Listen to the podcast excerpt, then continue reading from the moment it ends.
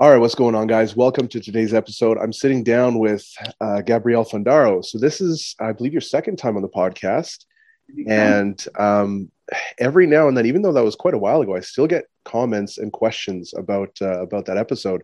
And so uh, people really, really loved what you had to say. I think, especially in the bodybuilding and kind of like, you know, powerlifting community, a lot of people talk about performance, but not a whole lot of people just talk about how you feel. And especially for bigger powerlifters, that's a big issue, is just always feeling bloated and things like that. So I know the first episode was really, really great, really well received. And I'm really excited because today we're going to talk a little bit more um, in that similar kind of vein. We're going to be talking about improving digestion, bloating, and just kind of an upset stomach and things like that. So first off, Gabrielle, thank you so much for jumping on. It's, it's great to have you here.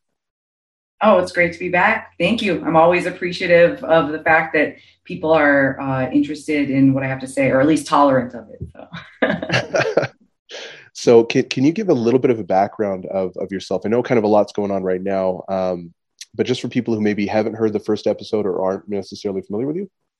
Yeah, absolutely. Uh, so I'm known around Instagram, at least, as a person who talks about um, gut health.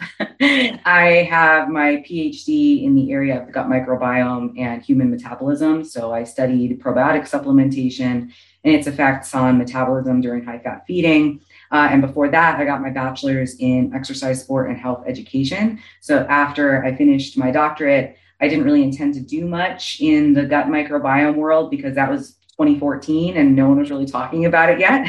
so I went on to teach uh, exercise science uh, and sport nutrition and a lot of anatomy and physiology uh, to exercise science and pre-nursing students for four years out in Georgia. And uh, I, in my, I think, third year of teaching, that's when um, Mike from RP uh, stumbled upon me in the ISSN Facebook group and recruited me to RP. I was an RP coach for four years and some change. It was incredible. I, I had the opportunity to speak uh, nationally and internationally about gut health. And I ended up finishing the gut health science book um, this year. And so RP is uh, in charge of like marketing and, and selling that. And so it's pretty cool to, you know, be able to reach the, um, a few different audiences in that way. And uh, this year, I uh, went on to my own coaching business 100%, uh, and then started up with Examine as well. So I'm an Examine researcher, gut health science communicator, lifestyle coach, and also run the comprehensive coaching Facebook group and um, and and coach education side of things with my friend Shannon. So that's where I am now. So a cu- couple things, couple things you're talking a little bit, yeah. awesome. So um, I guess just to kind of start off the discussion, can you give like a, a, little bit of a broad description of gut health, what it is, and what people are kind of talking about, and and some of the common narratives around that right now? Sure. I can't recall whether I had my working definition when we talked last, but I I classically would answer this question uh, with the non-answer of we really don't have a consensus definition of gut health and that still is the case. So um, you know we don't we don't have a uh, characteristic profile of at least microbiome that is considered to be the picture of health or of a healthy gut. But most of the time, when people say the words gut health, I think that they're probably referring to uh, one or all of three uh, characteristics. One would be, and I call these the three Ds of gut health. Um, and I want to be very transparent. It's not a research term; it's something that I made up. but those uh, those three Ds are diversity, disease, and digestion. So they're thinking about the diversity of their gut microbiome, the um, absence or effective management of functional and organic GI diseases, and then the sort of subjective and objective efficacy and comfort of their digestive process. And since that is a, and, and, you know, gut health is an umbrella term, and even those three terms are sort of umbrella concepts that cover quite a lot. So that's why the idea of gut health is quite complex and hard to define. No, that definitely makes sense. And so I guess we'll kind of start off with with more of the easier ones that uh, people usually experience, right? The bloating, the the gastrointestinal issues, things like that, and the heartburn. So, what are some of the common reasons that people experience these things? Well, so I'll be transparent again. You know, some of this is going to be sort of like a clinical um, perspective. So, me not being a gastroenterologist, none of this is intended to be diagnostic. Um, but in terms of sort of the physiology of gas and bloating and indigestion, um, if we want to start with sort of the, the perceptions of gas and bloating, gas is produced by the microbes as they are fermenting whatever substrate they have present. And so they produce a variety of different gases hydrogen, methane, hydrogen sulfide. And we normally are passing that throughout the day. Um, and sometimes, though, we might feel a little bit bloated because we're not passing it easily. There might be some constipation issues. There might just be a lot of gas that's produced very quickly. Or someone may have um, irritable bowel syndrome. So they'll have a dysfunctional GI disease that either increases their perception of pain associated with the bloating with the stretching uh, from that gas production or it could there could be other some fa- some other factors that we haven't quite figured out yet um, that may modulate either the amount of gas produced or the regularity of the contractions of their GI tract. So there's some dysregulation there in the function, and then that leads to increased you know amount or perception of gas and bloating in the GI tract moving up toward the the stomach um, you know the reasons behind things like nausea and indigestion are still poorly understood. And some of the old beliefs about you know ulcers or heartburn being caused by acid aren't really um, held up you know with improvements in in study designs and further research. So there are a lot of different factors. That could be psychological factors things like stress and you know just other troubling emotions. Um, it could be that a person has um, a non-IgE mediated food allergy that's causing some immediate and severe GI distress. Um, you know, or it could be that they're lactose intolerant and they're having dairy and they're having a difficult time breaking that down. So there really are, you know, or it could be that they're, you know, have eaten something that's way out of date because they meal prepped last week and they don't want to throw it out, so they eat it, and that's a little bit off. No, that definitely makes a lot of sense. And you, you mentioned one thing that I personally am really, really interested in, it, which is kind of like the the psychological aspects of that and how that can how they sort of influence each other. So, what sort of relationship does stress have with gut health, with feeling like discomfort, bloating, things like that, and how does that relationship kind of, I guess, reciprocally affect one another as well? Mm that area is still very poorly understood. And the vast majority of research done on the gut brain axis has so far been done in rodents. Um, or there have been just sort of, um, you know, a, a low enrollment, um, like brain imaging scans. So, like someone has a probiotic drink, and then we scan their brain and we look at what areas light up. So the the practical applications are still very limited. What we've gathered from rodent studies thus far, though, is that the microbiome does play a role in brain development. So, in rodents that are uh, reared without any microbiome, overall they they develop um, abnormally. So, so their immune systems, uh, their um, skeletal muscle, just everything doesn't doesn't they don't seem to thrive. They don't develop normally, and the same goes for brain development. But that doesn't really translate to humans because no human is ever born without um, exposure to microbes, either uh, vaginally or, or, on the skin. So humans are never developing without um, some set of microbes. But it, got, it gives us sort of a mechanistic insight. Okay, like they probably play some role in the development of the brain and nervous system. The other thing that we can gather from rodents is looking at fecal transplant studies. So, uh, fecal matter is transplanted either from another rodent or from a human donor into uh, an empty mouse, so one that was either raised germ free or one that was had its microbiome pretty much wiped out by antibiotics.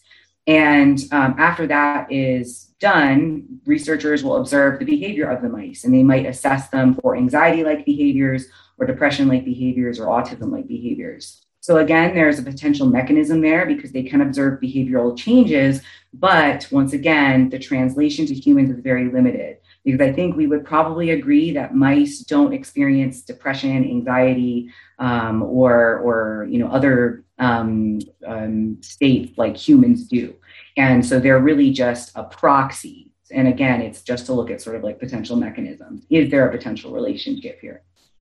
So what we would need to do to be able to determine, you know, the a potential cause and effect relationship would be to do this with specific microbes of interest based on observational studies and then replicate those studies in humans.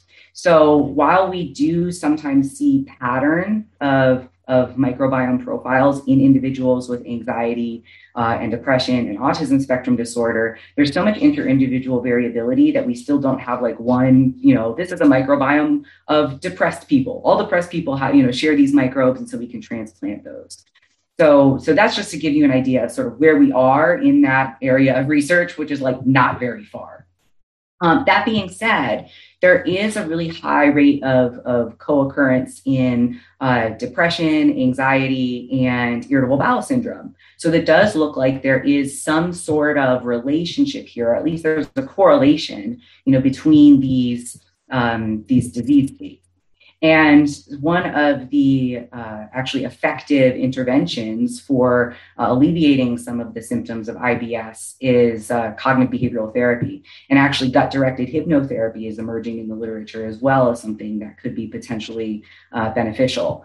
So it could be that people who are undergoing CBT and this gut derived hypnotherapy are changing their perception of the pain signals that they're receiving. So, like the signaling is the same, but their perception is different. Or maybe it's helping them feel less stressed. And so there um, is better, uh, you know, there's less sympathetic nervous system tone and maybe better um, blood flow to the intestine. And that helps to, you know, um, in, improve the um, environment of the cells, you know, easier time delivering oxygen and taking away waste. So things like that, because we do have this large vagus nerve that regulates about 75% of our parasympathetic nervous system tone. So that's like the rest and digest system. And they have observed bidirectional communication between the gut and the brain. Um, and the microbes can uh, ostensibly interact with with the neurons as well. And then the gut really has its own sort of second brain this enteric nervous system as well. But you know they're all communicating either centrally or peripherally peripherally. Um, but it's just trying to unravel that relationship. That's what we're still trying to work on. Yeah that's really really interesting. And i mean i guess part of that could literally even be and I mean, feel free to correct me if, if I might be wrong on this, but part of the CBT and, and the impact that that could have as well is like even just maybe directing awareness around maybe eating behaviors or certain patterns that that you might notice that precede, let's say, an episode or something like that. Um, yeah, absolutely. Crazy. Yeah, that, that's really, really interesting. So, what, what are some of the strategies that you know you usually go through with let's say a client's brand new they've been experiencing these issues for a while um, and haven't really seen any success they go to you. What, what are some of the starting points that you like to to kind of take them through? Mm, that's such a good question because i think it's an opportunity to um, highlight that sometimes what we attribute to you know quote unquote bad gut health is really a result of you know many years of continuous dieting uh, very restrictive diets or diets that are really high in sort of like the classical health halo foods and diet foods that contain ingredients that cause gi distress. And so the one of the initial steps is to help a person you know identify the their dietary patterns and habits um, and and kind of what's behind them to look for areas where they feel comfortable making change. And so some of this can center around just energy balance. So kind of like, are you really constipated or have you just been eating only a thousand calories a day for the last six months? And you know, yes, you're constipated, but it's not that it's something necessarily that you're eating or something wrong with your, your gut. It's just that you have been chronically dieting for so many months and you know your GI system motility will be reduced in that state. And maybe you've also been eating super, super high volume food, tons and tons of fibrous vegetables. And so you're taking in 80 grams of fiber per day. And you know even if you're hydrating adequately that could potentially cause some constipation. Or are you feeling super gassy because you're eating an incredibly high fodmap diet which isn't necessarily bad or wrong. It's just something that you know we're kind of sold as like this is a super healthy nutritious diet and you need to be eating avocado and broccoli and all these other things that are super gas promoting so um, helping a person just understand, you know, the impact these foods have on our on our GI tract and why, and that it's not necessarily harmful or bad. It's just our microbes metabolizing the nutrients that are available to them, and also helping them understand the relationship between things like energy balance, exercise, and lifestyle on things like gas and bloating and and bowel regularity. And of course, all this comes after you know we've gone through the standard like visiting a gastroenterologist and getting screened for actual, you know, the actual presence or, or absence of disease. And once they have a clean bill of health, then it's, you know, kind of the green light on let's look at some dietary changes that could help you feel more comfortable. Awesome. And so that kind of leads into my my next question, I guess, with sort of diagnostic tools. There's a lot of stuff out there um, that's being touted as being really effective. So, like food elimination diets, scratch tests, uh, food allergy tests, different things like that. So, which which ones of these tests? Well, first of all, I guess could you maybe highlight some of the more uh, popular ones that are usually talked about, and then you know just discuss which ones are validated, which ones haven't necessarily been validated, and and you know what people can do to to make mm-hmm. sure they're not necessarily wasting their time and, and money on uh, you know some of these some of these processes. Absolutely. Yeah. So there are valid clinical um, as you mentioned diagnostic and screening tools for known diseases. So for example a person could go and have a colonoscopy and that can identify polyps colorectal cancer. They could have a biopsy done that could identify uh, microscopic colitis. So that's a, a valid uh, diagnostic tool they could also look at blood markers like fecal calprotectin. So that's one that can help identify the presence of an inflammatory bowel disease.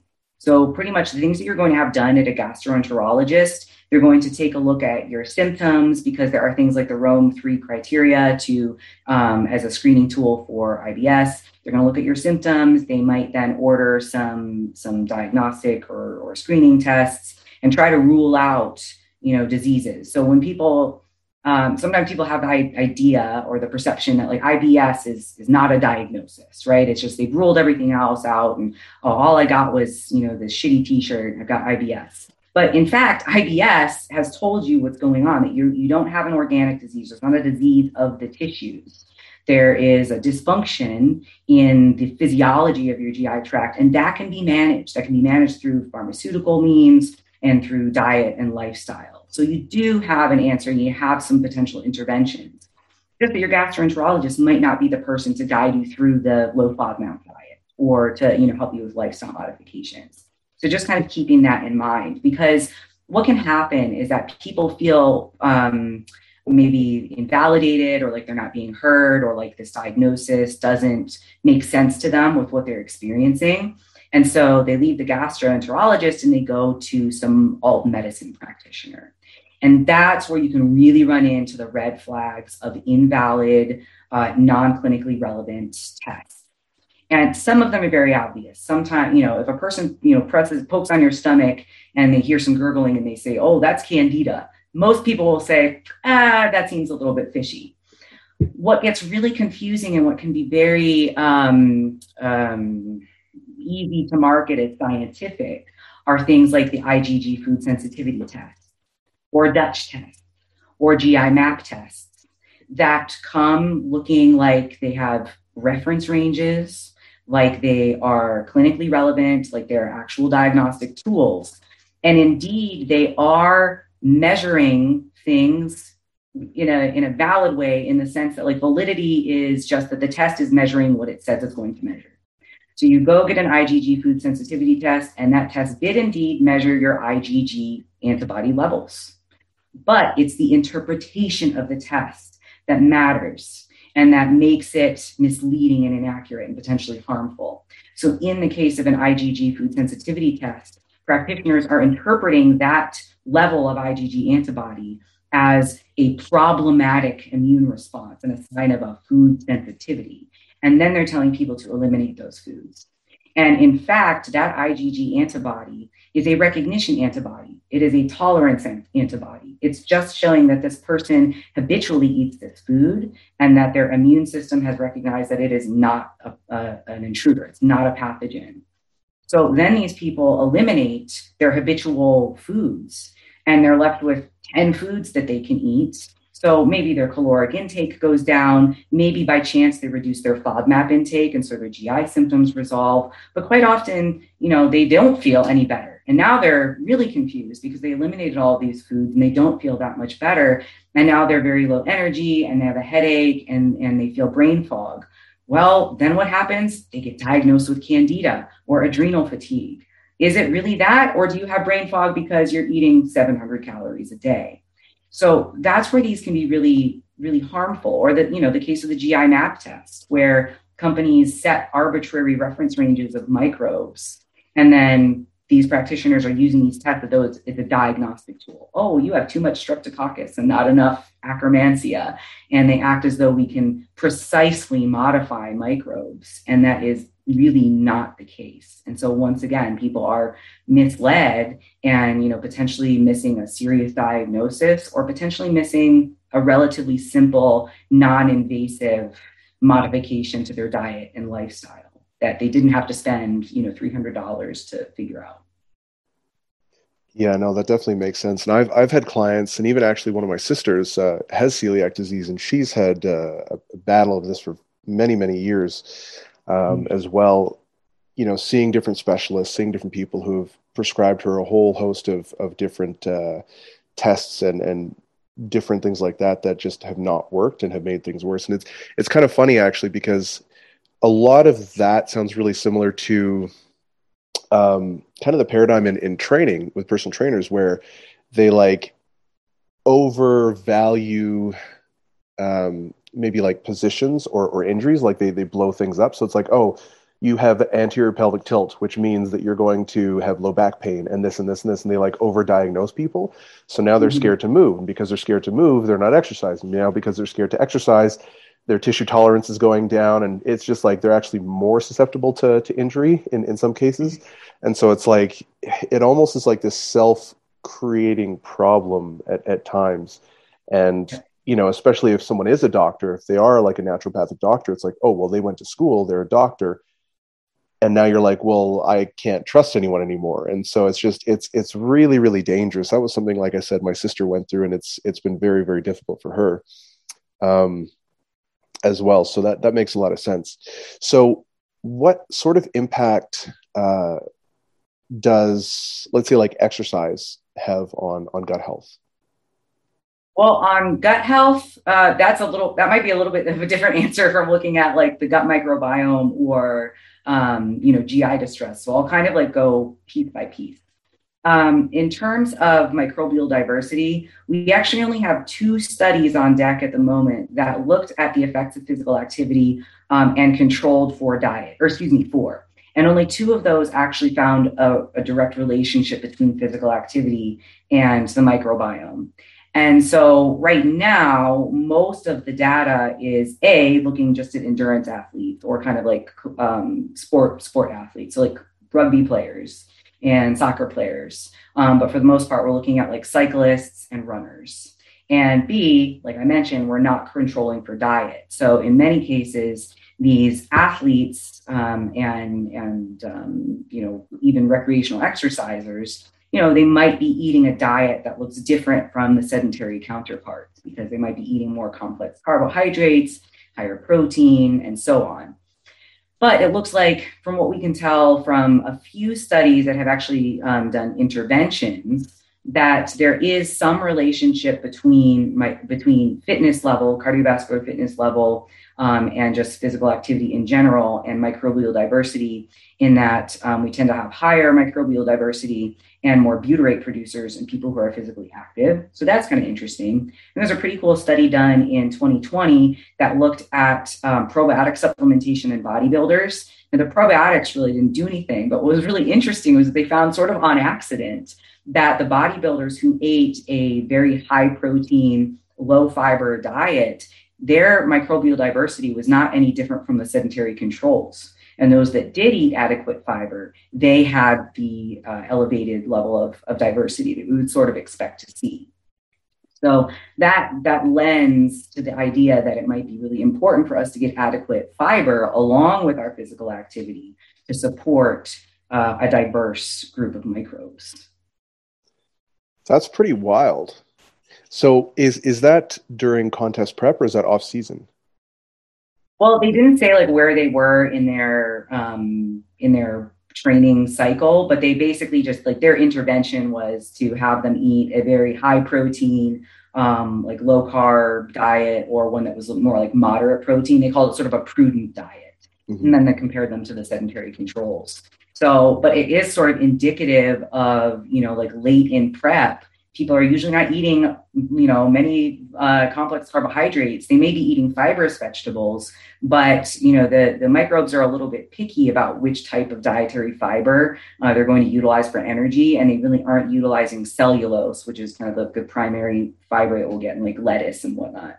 So, um, you know, it's just something to to think about. And you know, but again, we don't know what the clinical implications of that are. Like, you know, what does it mean if you have higher microbial diversity? And you know, does that matter as much as just the functional diversity? Because what we do tend to see also is that even if we lose groups of microbes, like there's a change in the taxonomy and just the population, we don't necessarily lose functionality because other microbes can do the same thing, you know, so there's like a level of redundancy. So that still remains to be seen, you know, whether whether and, and how much that matters. That's wild, man. Like the more that I, the more that you learn about the body, the more you're like, man, these are pretty perfectly engineered machines. Seriously, it's like, wow, like how is this all happening kind of yeah. on accident and it's okay. Um, so yeah, so that was pretty interesting to look at just sort of like the influence of, you know, potentially the influence of, of physical activity on the microbiome. Um, in terms of its effects on digestion, uh, we do have a little bit more data, again, on endurance athletes, um, indicating that really high intensity endurance exercise, especially in the heat, tends to uh, increase markers of intestinal permeability and intestinal damage. So most of the time, we're looking at things like um, um, like zonulin or um, you know circulating endotoxin. So uh, if you are you know that type of athlete, it behooves you to uh, you know take in adequate hydration and like some form of carbohydrate beverage because that seems to help. But again, you know, it could be just like we see that post workout inflammatory cascade, you know, suppressing that is problematic you know, is it really an issue if we see this post exercise change in intestinal permeability, or is it just a normal part of our acute, you know, response to exercise and then it subsides on its own? Um, so we don't really know that, but there is um, there is a sort of a phenomenon, this exercise-induced gastrointestinal syndrome, that tends to uh, affect females more frequently than males, and tends to affect endurance athletes more so than resistance training athletes, and it really is just characterized by um, diarrhea and, and sort of abdominal pain that occurs um, after an intense bout of endurance exercise. Uh, as far as resistance training, I'm collaborating with a faculty member out in Tennessee, uh, and we are actually looking into the effects of an intense resistance training bout on markers of GI damage and permeability and subjective GI uh, distress in male and female collegiate athletes, along with gut microbiome data, I should say fecal microbiome data, to see if we can start parsing out some of those relationships. That'll be really interesting to see when that comes out. Mm-hmm. Yeah, we've got some. We're in the data analysis phase right now, so it's interesting because we've already we've met and kind of looked at the preliminary data. Um, we don't have the gut microbiome data yet, so we've got like a bioinformatics company that's helping us with that.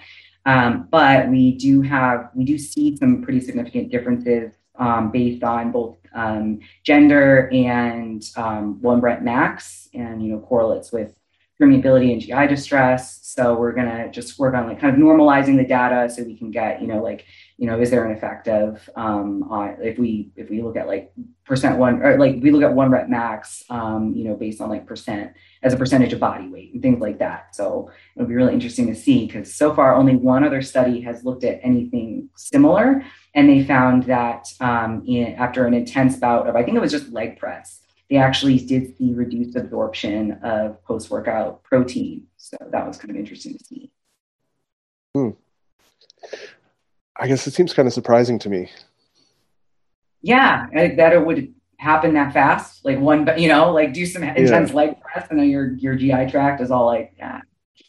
Yeah, eh, well, I mean, especially cons- like given given certain nutrient timing considerations, right? Like you would you would mm-hmm. imagine that um, like protein utilization and and uh, I guess transport would be improved during during that period.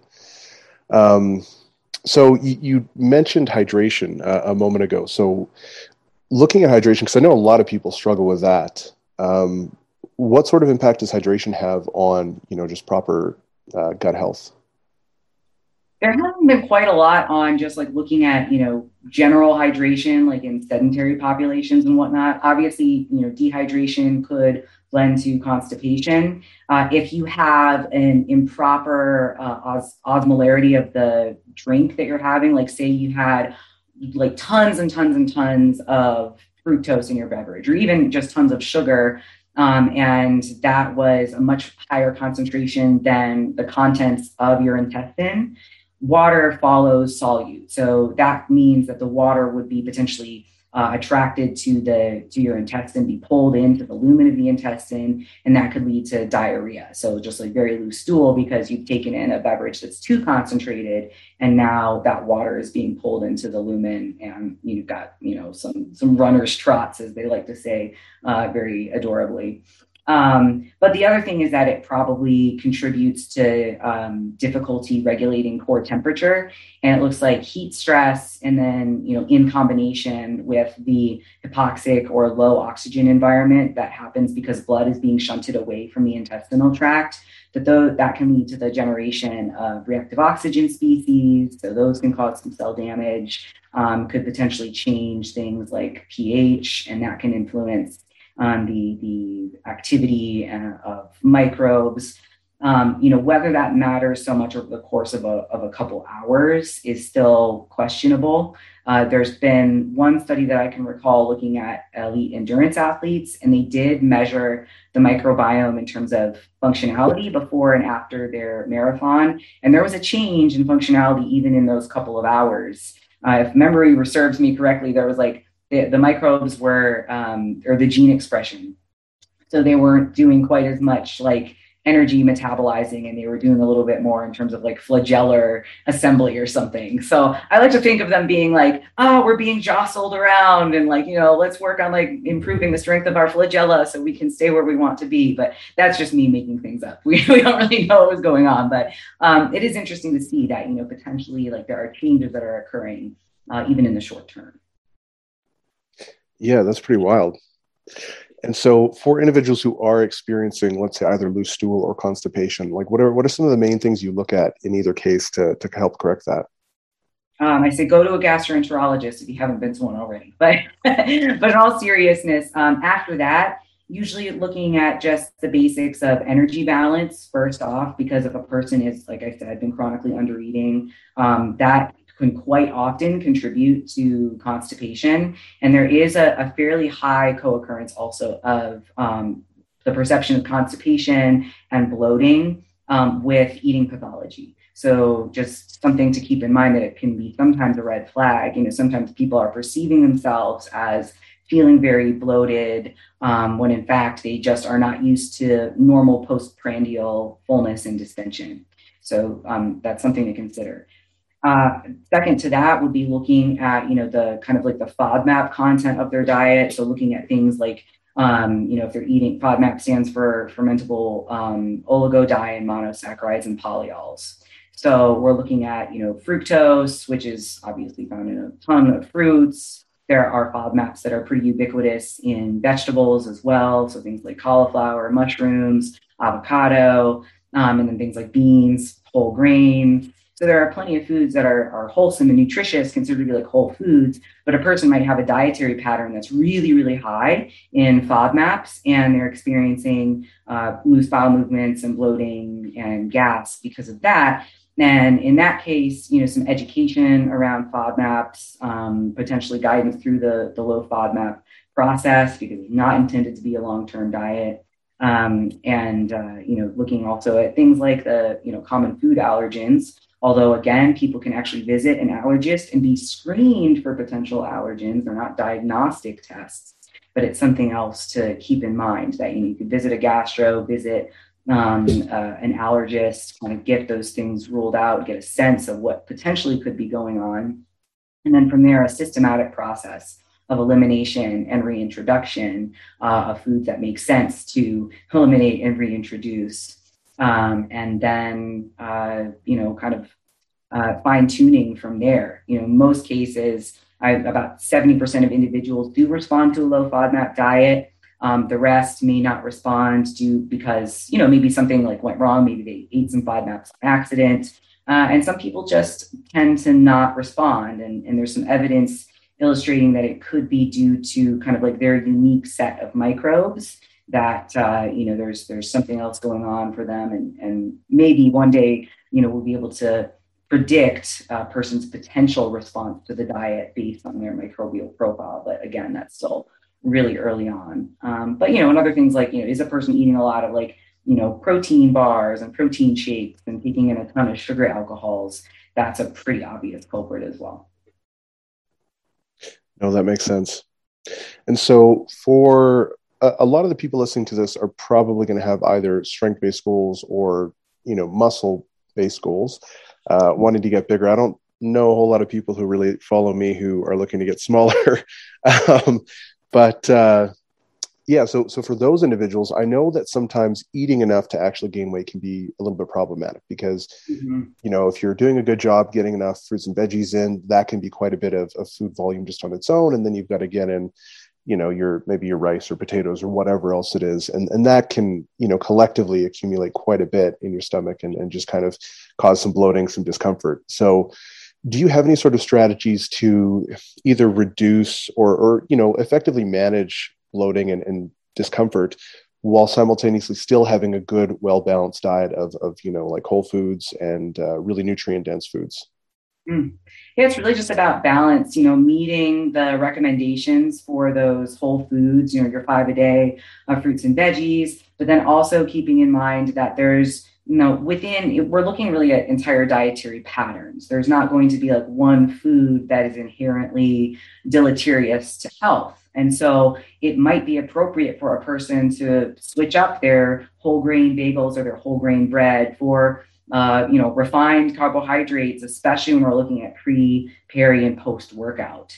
You know, if you want to like, if you really want to, you know, set your set yourself on fire in the gym, like just yeah, have a whole grain, uh, like plenty of fructose and lots of fat before your workout, and like you'll be on and off the platform pretty fast because you're going to have to run to the bathroom. So the things to really be careful with before you work out would be things like fiber, fat, and fructose because those are going to really um, lead to some GI distress if not having to take a pretty solid poop in the middle of your squat session. So in that case, yeah, have some gummy bears or you know use some table sugar or some powdered lemonade in your workout beverage. And before you work out, go ahead and have a minimal fiber meal. Have the like white bagel or pancakes, um, you know, keeping fat and fiber and fructose low, or Pop Tarts, although you know those might be a little bit high in fructose if they've got high fructose corn syrup, but it might work for some people. So I think it's like moving away from the idea of like you know demonizing foods and saying like, well, that's just junk food that has no place in in someone's diet. If you need to eat four thousand calories a day, it might be really helpful for you to include some of those things or even taking foods that you know you um, you could add to. So if you're having like a sandwich, can you put some you know some jelly on that sandwich? You know that's something that's going to be um, you know potentially higher in sugar. And then same thing with the post workout meal. You know you might find that you feel more comfortable having refined carbohydrates. It's they're much more dense. They take up less volume in the stomach, and so it's easier to get them down.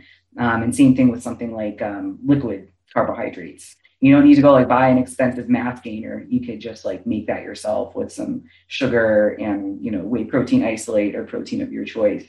Um, but you know just those little modifications to make the same volume of food more energy dense, and then bias the like the high fiber foods to other times of the day when you know you're not trying to kind of eat potential stomach discomfort.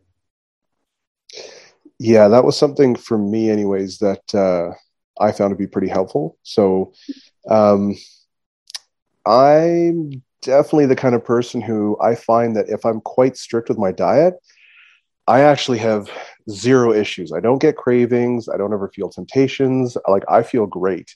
But then if mm-hmm. I try and do the whole 80 20 thing, that's usually when I start running into those like, you know, kind of the ambivalence of, mm. of like, I want the Oreos, but I also want this. And so I actually find it a lot easier to be a little bit more strict. And, and my quality of life is way better if I do that. Um, sure. And so for me, I was eating a lot of whole foods. Mm-hmm. I'm, I'm like 270 now. So I'm, I'm actually still cutting, but before when I was quite a bit bigger, um, yeah, I was mostly doing that just through Whole Foods, and I don't really take like supplements. I don't really drink protein shakes or anything like that, and so that's that's a lot of food to be eating.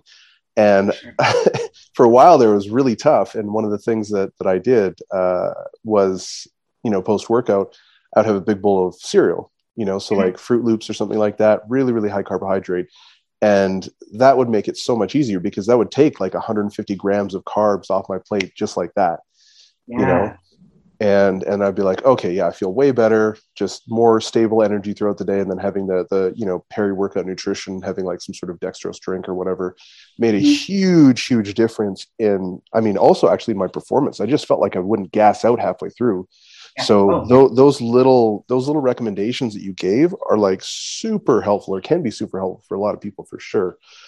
Um, so in terms of like just strategies to improve overall gut health, uh, I, I, know you kind of gone through quite a few of them here, but could you just kind of summarize uh, a few good strategies that would help most people? Yeah, sure. It's going to sound really basic. so I'll start with the most foundational things engage in regular physical activity and eat a wide variety of plants. And that doesn't have to be vegetables, that's fruits, vegetables, whole grains, legumes, um, plant based meat products, you know, well, or, you know, not meat products, but soy, things like that. So eat a wide variety of plants, get regular physical activity. The next layer would be limit your use of alcohol. You know, um, moderate to low intake of red wine doesn't seem to be problematic, but in addition to that, you know, just know that the the benefits are not outweighed by the risks. Uh, and then things like abstaining from smoking um, and uh, and only using drugs as recommended by your physician, especially when it comes to things like antibiotics, because antibiotic resistant microbes are, are really an issue that come from people kind of just abusing antibiotics. Uh, and then on top of that, you know, if you want to add fermented foods to your diet, great. Just keep in mind that dairy is the only fermented food that is considered to be probiotic at the moment. Probiotic meaning that it contains live microbes that, when ingested, confer a benefit to the host. So, kind of like save your your money and whatnot, and you know, stick to fermented dairy if that's something that you want to do. But aside from that, I mean, microbes, your your microbiome is pretty stable. Um, there's not much that you can do to completely obliterate it. You know, even if you're on antibiotics, it will it will revert to another sort of stable state afterwards. There can be targeted use of probiotics if you have some diarrhea associated with antibiotics or traveling, and potentially um, in folks with IBD and IBS, it could help with some of the symptoms. Uh, and peppermint oil is another uh, evidence based intervention for abdominal pain and IBS that's my hierarchy. Physical activity, plenty of plants, you know, limit alcohol, use drugs prudently, and if you want to supplement, use probiotics wisely and fermented dairy. Awesome. So as far as probiotics go, are are you those like over the counter or are they like medical grade prescribed stuff? They have medical food grade probiotics available, but most of the probiotics that you're going to get on the market are just going to be an over the counter form. Um, so the medical food grade would be, uh, it used to be called VSL3. Now I think VSL3 still exists, but there are other formulations, like something happened with the patent, but that was what I was studying. That was what I was using during my, my dissertation. So those are usually um, sold in extremely high doses, you know, many tens of billions per packet, like 90 billion per packet, usually as an intervention for um, inflammatory bowel disease. And the stuff that you can get over the counter, something like S. boulardii, that's um, been shown uh, to have efficacy with antibiotic associated diarrhea. Other things like some of the bifido and lactobacilli strains are helpful for kind of like, you know, other, some of the mild symptoms of IBS. Um, but again, it's very person specific, the effects are strain specific, and um, the, the literature on as a whole is really rife with, you know, um, kind of poorly done studies, lack of, of replication, um, and a lot of heterogeneity that makes it hard to come up with a consensus statement about which strains might be best for what and how we should take them. Mm-hmm. No, that makes sense. Awesome. So, where can people find you?